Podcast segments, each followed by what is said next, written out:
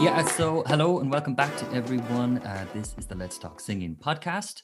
Uh, some of you might be watching the YouTube right now. Uh, the YouTube. God, I don't think I've ever said the YouTube. I sound like my mom. Um, um, or listening on Spotify or iTunes or whichever. Um, I'd like to welcome my next guest, um, who is Duncan Rock. And yeah, so uh, I'm so delighted to have you, Duncan. Um, I followed you for uh, a while and was also turned on to you from uh, a, a, very respectful uh, person that I think we both know, um, or at least I know she knows you, which is Gemma Sugrue. Of course. Yeah, she dropped your name and it hit the ground, and I was like, "Yes, super." She said, "Go and check him out," so I did, and uh, I've loved what you've been putting out there. Um, so, Duncan, I'm just going to give a little introduction for anyone that uh, doesn't know you. Um, so, Duncan is a resident nutritionist at the Voice Care Centre of London, or in London. Um, and also, he is a member of the Royal Society for Public Health. He holds a postgraduate certificate in human nutrition, an advanced diploma in nutrition and weight management, and is also working towards a master's degree, Duncan, in nutritional science. I am proud to say I am three weeks away from Woo! a very long journey of doing a master's degree while traveling the world, a lot of early mornings to make lectures, a lot of late nights to finish assignments, sometimes imagine. after performances, and also while raising a my first uh, child. So it's, it's oh my god. As much as I've I've enjoyed it, I'm very happy to be uh, coming to the end. yeah, to see the back of it. I can imagine. I mean, t- doing a master's degree anyway is it's such a huge undertaking, but doing it with all of those things, as you just said, uh, is uh, yeah, adding quite a, a, a load on. Um, okay, so it's great. So you're three weeks away from finishing your master's degree in, in nutritional science um, from Deakin University in Melbourne. Yeah? That's right. Yes. Cool. Right. So you're originally from Melbourne? No. I grew up in Perth in Perth, Western Australia. I'm, yes. I'm actually I'm originally from Edinburgh. Um, ah, right. Okay. Yeah, but we moved to Australia. My father's English. My mum's from Brazil. Um, wow. We moved to Australia when I was very young. Uh, for my father's work, he's a, geolog- a geologist, and there's a big mining industry in West Australia. And I did all of my schooling there, my uh, my primary school, high school, and then my first studies in Australia, which was law, right? Yeah, yeah. Uh, which is that's the real outlier because that's yeah. the, the, one thing that I really don't use apart from pretending I'm you know good at forming arguments once more. Um, which is a nice thing to have in your bag. Yeah, I mean, to be honest, I, you know, I, I, went to law school so young. I was 17, and I was almost sort of convinced to go. Um, it, I didn't have a passion for it, but you know, I sort of did well in high school, and I didn't know what I wanted to do. So someone said, you know, sort of, why you go to law school? You know, why not? Um, but uh, I quickly discovered music, um, and then was fortunate enough to win a scholarship to come to the UK to do a master's in music uh, at the Guildhall School of Music and Drama. Um, and I jumped jumped at the opportunity and that was gosh that was way back in 2007 wow. And uh, sort of haven't looked back. And was it was it only at that point um, when you were studying law that you got the the music bug or had you been already previously engaged with music um I, you know I, I, actually i played in a jazz band in high school Ooh, i played bass um nice. not well not well but uh, you know i gave it a crack so you know I, and you had to read music and you know as a singer you you'll know this it's sort of like you know, you know, I really know I can't dance, you know, mm. to save my life. But I know I, I knew I could sing, even though I hadn't had a singing lesson. You know, there's mm. there is a certain innate ability. When I sang, people went, "Oh, that's that's quite nice." So no, it certainly wasn't out of out of nowhere. Mm. Um, you know, as a boy, I sang a little bit in you know church choir and, and things like that. Um, but uh, in terms of this journey of this very niche element of, of the singing world, you know, singing particularly opera, that did come a bit later in life for me. You know, I was already well into my 20s. Mm. And so the scholarship to to study at Guildhall, then what age were you when you took when you got that scholarship? I was it was 2007, so I was 23. Wow, super, super age to get over back over to England and study. And that was that was a uh, study a master's or a bachelor's? A master's. A master's. master's. Super. Yeah, so I was at the Guildhall for two and a half years. Um, it would have been three, but I actually left a little bit early because I, I got offered a, a, really cool contract at the Glyndebourne Opera House. Wow. Okay. Um, so I said thank you very much, and I went to Glyndebourne and then got an agent through that, and then I've sort of been been working since. Super. And so you are you're you're you're you studied and you sing as a baritone, correct? Correct. Okay. And was it always baritone? Was it always that you did you always like the baritone sound? Uh, did you was it innate? Was it like a natural thing to go down the baritone route, or did you try your hand at some tenorish stuff? I had such a, I'll tell you a funny story. I had such a complex about mm. being a baritone. Maybe I still do. You know, being a baritone is like being the middle child of the opera world. You can't sing high, you can't sing low, you know. Um, so you have to do a few backflips or something to get noticed. But it, um, I didn't, such was sort of my ignorance, I didn't quite recognize the different, in the opera world, I didn't quite realize the, the what the different Fachs were, the different voice types were. Uh, this is in the very early days. Um, and I, I, in my mind, there was this association with a ranking system. Mm. Um, so I, you know, Pavarotti was the best singer. This is this is you know my thoughts back then, you know, 15 years ago. Um, and and he was a tenor, so I thought tenor sort of meant you were the best, and then baritone was second best. And uh, but you know, I what really got me uh, loving the baritone voice were finding recordings of the Welsh baritone, bass baritone, Bryn Terfel. Um, singing Schubert songs, Schumann, English songs, and then, you know, opera arias. And just, it, it really made me recognize the capacity that the lower male voices have for incredible color, beauty, warmth. Um, yes, we might not have those as many ringing spectacular high notes but you know there's a lot else to uh, to explore mm. there. I love that. Oh, I mean, I think it's so it's so common to have that complex, though. I think, especially as as also female singers have that as well with the soprano and, and mezzo, even you sure. know, so between those.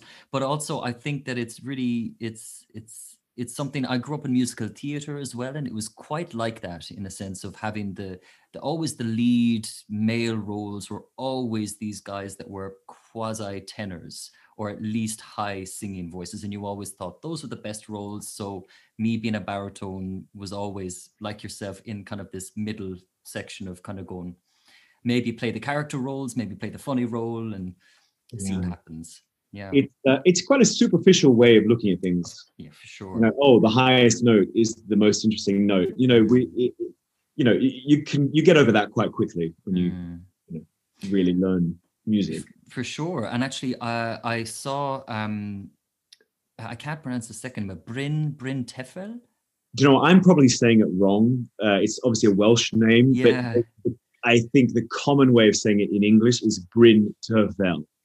Bryn Terfel. Um, but I think if you said it properly in Welsh, it would sound different to that. Sorry. Okay probably like a rolled or a terfel or something. Yeah, like it probably right? sounds a lot better when yeah.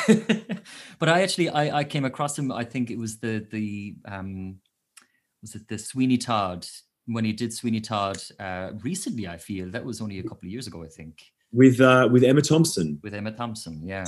One of the best. I saw it in London at the Coliseum. It's one of the best things I ever saw. Wow! In my life.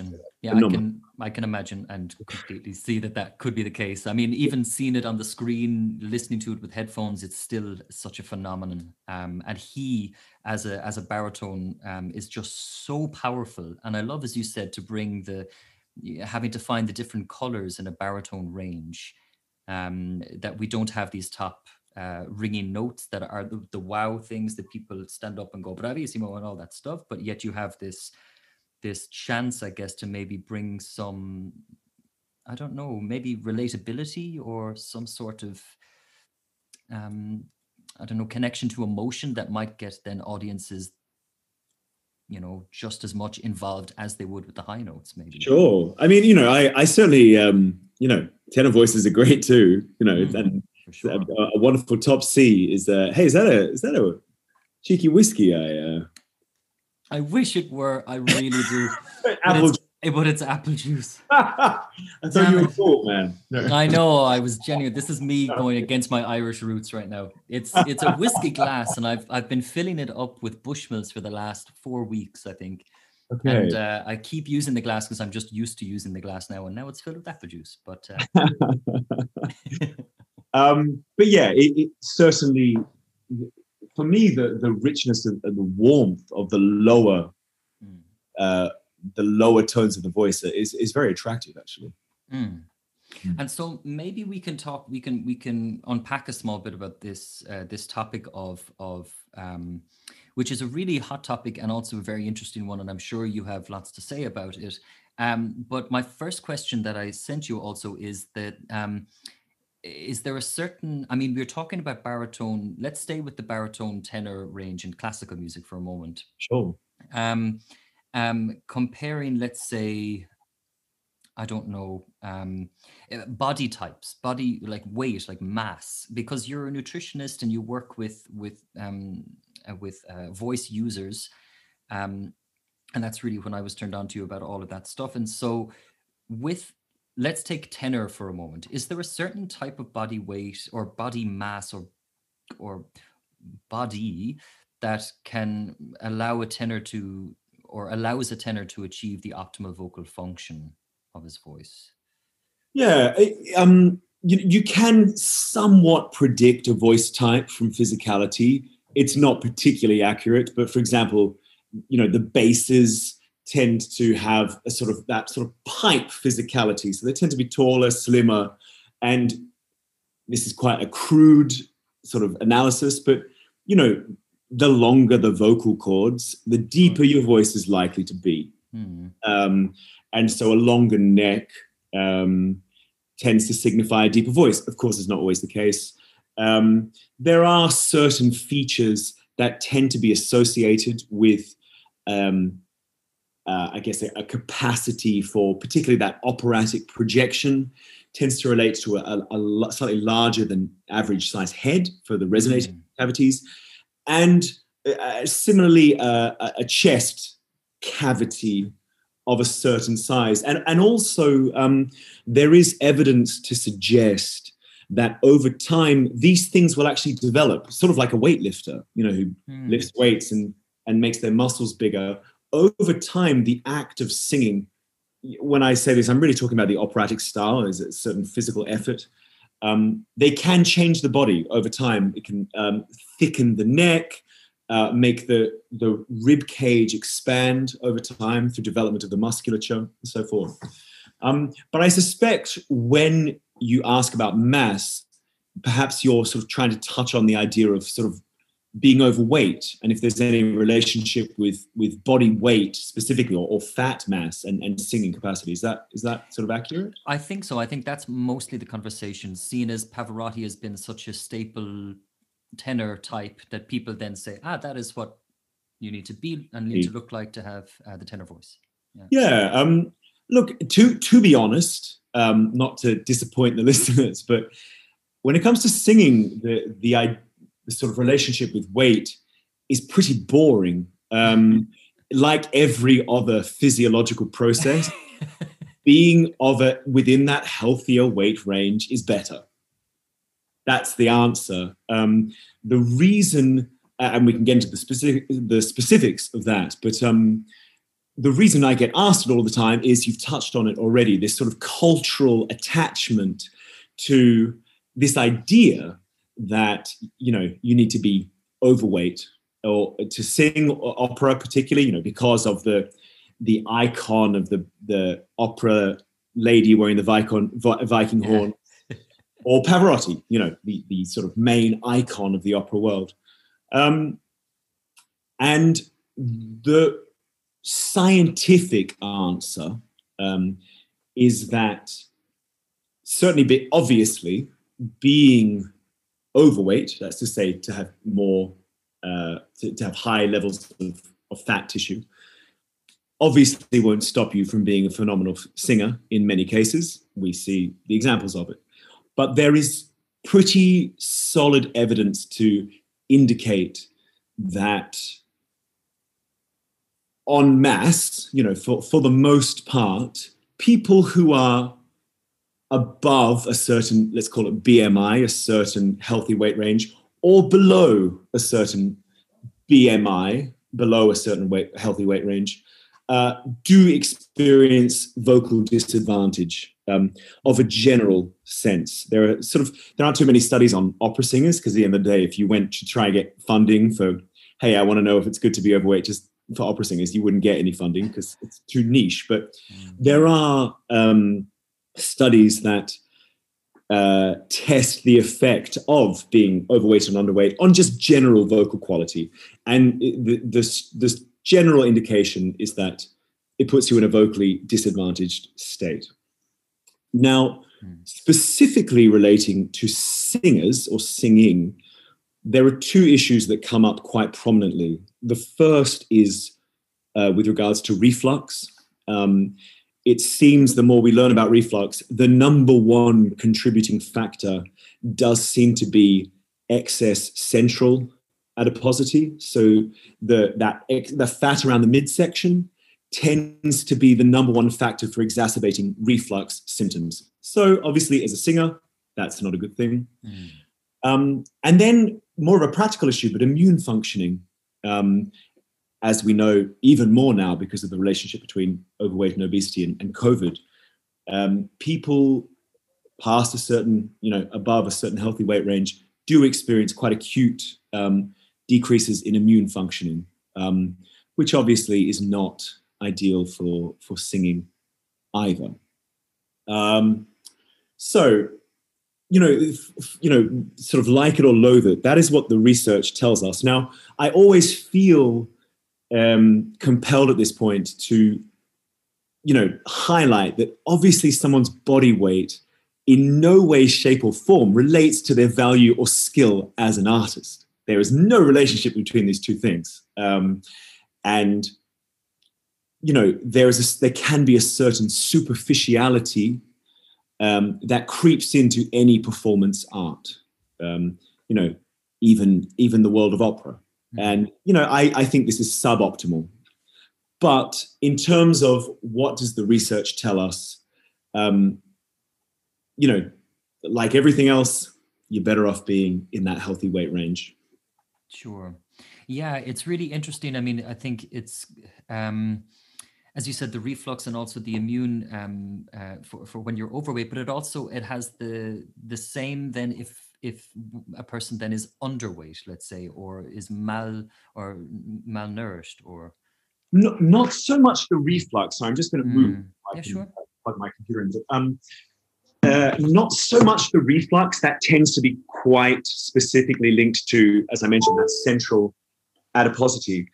But um, in terms of underweight, uh, the issues that would sort of map onto a singer tend to be things like energy levels, mm. um, hormonal imbalances. Obviously, you know, we, we think about adipose tissue, fat tissue, as this thing that sort of sits there waiting to be used uh, in circumstances of energy deficit. But actually, you know, fat tissue is a metabolically and hormonally very active tissue. It secretes hormones and, you know, impacts physiological processes. So this is another thing. Um, you know, I, I, mentioned just just before that superficiality element.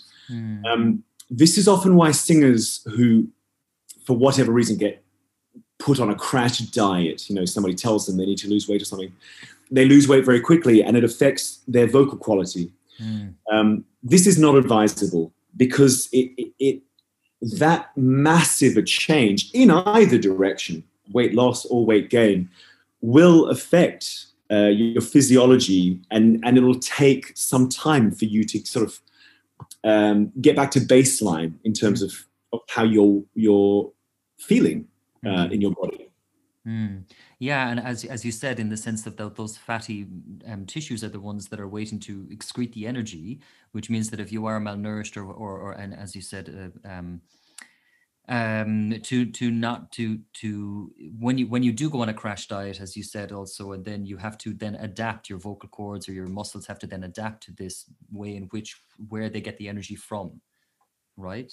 Yeah yeah. I mean it, you know, the, the issues that relate to singing culturally, it, there, there, there aren't too many opera singers that I've met, uh, and, and, I would venture too many opera singers kicking about, whose issue tends to relate to, to underweight. Mm. Um, so the, the issue generally we're dealing with is the other end of the spectrum, overweight and, and obesity. Um, sure. But yes, you know, it, it, obviously being underweight will will likely be suboptimal for sure. for a person. And as you clearly said as well when you when you began, is that in in most cases for anything, the most optimal is to be at a healthy weight with a healthy diet and for, for any sort of activity that you do, whether it be singing or whether it be jogging or whether it be um, working at an office. It's much better for energy levels and for for for mental state and everything, I guess. Yeah, and these and these sort of sort of weird cultural um, niches uh, that have a sort of uh, um, a different relationship with body weight, opera being one of them. They do exist. I mean, one of my guilty pleasures is the sport of strongman. No. Um, you know, you see sometimes on Christmas Day those guys who are pulling trucks or lifting cars above their heads and stuff. I actually, I've, I've done it myself. There's a, a gym in London I used to train at. There's a strongman gym. It's one, it's a wonderful sport. And even they, you know, there was this huge, same as with opera, this idea that in order to be a strongman, you have to have a big belly and be, mm. You know, obviously they're big guys, but the last two or three winners of the world's strongest man all have six packs. You know, they they recognize, yes, they need that size and muscular strength, but the the adipose tissue past a certain point is is just it slows them down and it, it makes them less healthy. Um, mm. Mm. It's it's really that simple. But you know, it it's really important to impress. We, you know, we, we keep on talking about, well, that healthy weight. Um, obviously, this is a range that varies both intra and inter individual. So, inter individual, the healthy weight range for me is likely slightly different to the healthy weight range for you. And then also intra within the individual. So, you know, my wife gave birth to our daughter six months uh, six months ago. Her post pregnancy healthy body weight range is likely somewhat different to her pre pregnancy body weight rate, healthy body weight range. And that's absolutely normal and that's absolutely fine. So this isn't a draconian measure of you must weigh X to be healthy. It's, it's a pretty significant uh, range that allows for quite a lot of variability. Right. Yeah. And so, and also I think it's, as you mentioned before, it's this, this cultural stigma as well. I mean, even for, for uh, quite a crass um, example, uh, something more recent, I guess, and also in the pop world was was Adele, and Adele's movement for from from hefty, bigger woman to now quite a slimmer woman. There was it was so I, I really hated the the media and how they portrayed it and how they they were they the, the big question was uh, uh but we're so or not question but the big moment was oh we're so glad that her voice hasn't changed Sure, you sure. Um, I did. I won't lie. I, I did hear about that. I tend not to these days pay attention to like what if what people are getting angry at on Twitter, sure. yeah. uh, particularly if it's something to do with like celebrity weight loss. But um, yeah. it, I understand that her she's just as wonderful now as she was before. But you know, once again, to not to harp on about it, but her value as an artist hasn't increased or decreased. Right. She's just likely probably a bit healthier and mm. And will likely stay so for longer. This is what the evidence sure. tells us. Right, that's a good point as well. Yeah. Okay, interesting. So, um, what about talking a small bit about caffeine? Because I, as a singer, and uh, many singers, most singers I know, are all coffee drinkers. Uh, whether it be um, whether it be black coffee or whether it be a coffee with milk or whether it be just a quick coffee on the way to a practice or a rehearsal, whatever it is, or afterwards. What is because uh, people there has been a talk about the way in which caffeine can maybe affect the voice in a strange and maybe not so um, a positive way. Is that a true statement?